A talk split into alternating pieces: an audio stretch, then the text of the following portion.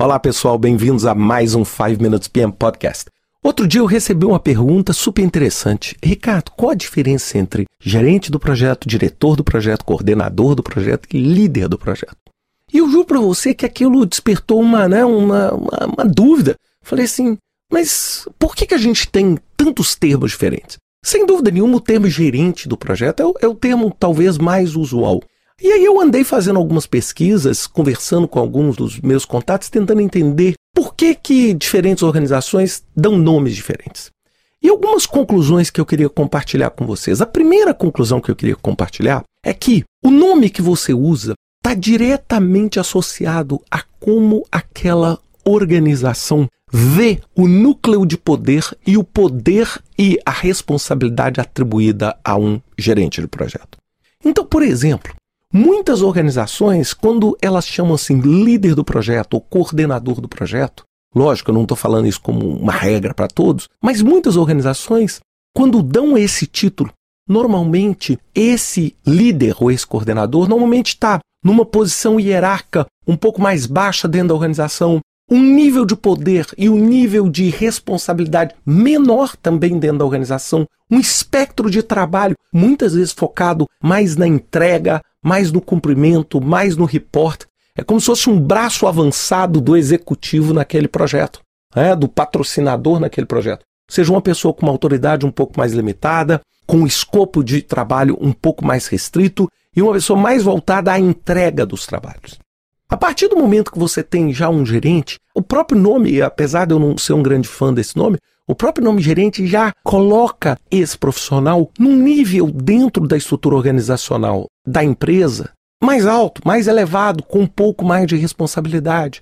Que é o que a gente muitas vezes tenta, né? Lógico, cada uma das metodologias tem uma abordagem diferente. Se a gente olha, por exemplo, o modelo que o PMI preconiza, no PMBOK nós vemos um gerente com uma autoridade maior e um nível de decisão maior. Quando você vê, por exemplo, Prince 2, você já vê uma autoridade um pouco mais limitada, onde o grande poder de decisão é dedicado à diretoria do projeto e não ao gerente de projeto isoladamente.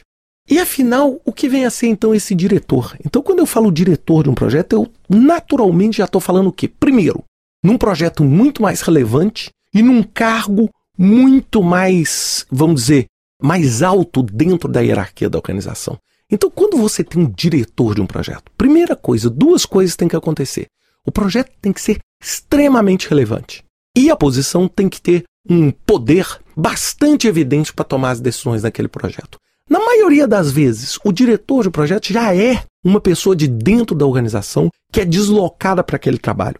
Normalmente, a gente tem diretores de projeto quando você tem projetos de capital gigante, onde você tem uma grande quantidade de investimento, uma grande quantidade de problemas, grande quantidade de desafio. Então, isso aí, muitas vezes, a implantação de um RP, quando você tem um RP grande, ou a construção de uma obra gigantesca, de uma nova fábrica, muitas vezes você puxa isso. Então, a gente não pode esquecer que existe naturalmente esse vínculo e, claro, as organizações tentam sempre enquadrar a função do gerente do projeto, gerente barra líder barra coordenador barra diretor do projeto, dentro daquela estrutura. Então você tenta achar uma posição equivalente dentro da estrutura tradicional para exatamente você mostrar o nível de poder, o nível de influência, o prestígio que aquela função é, atribuída àquele projeto tenha dentro da organização. Então é muito importante a gente entender isso. Então, não é simplesmente querer assim, ah, poxa, eu hoje sou coordenador e queria ser gerente do projeto. Bem, você tem que entender qual a implicação dentro da estrutura da organização em ter um título de gerente ao invés de ter um título de coordenador. Esse projeto justifica esse título? A minha função realmente requer uma responsabilidade e requer uma autonomia que exija isso? Não é? Isso vai ser muitas vezes parte de como a organização é estruturada e da cultura da organização. Tem muitas empresas no qual diretor é muito, tem outras empresas no qual o diretor é menos. Tem empresas industriais onde gerente de fábrica é muito. E tem outras empresas onde diretor de negócio é pouco.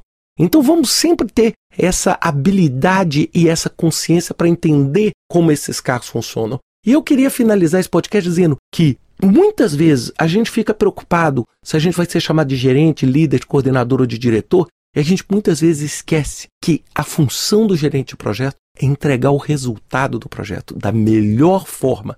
E para isso, muitas vezes, você não precisa ter um cargo mais alto ou um cargo mais baixo. É? Você precisa realmente aplicar a melhor técnica para construir o resultado do seu projeto. Pense nisso. Um grande abraço aos diretores, gerentes, coordenadores, líderes de projeto. Um abraço para vocês. Até semana que vem com mais um 5 Minutes PM Podcast.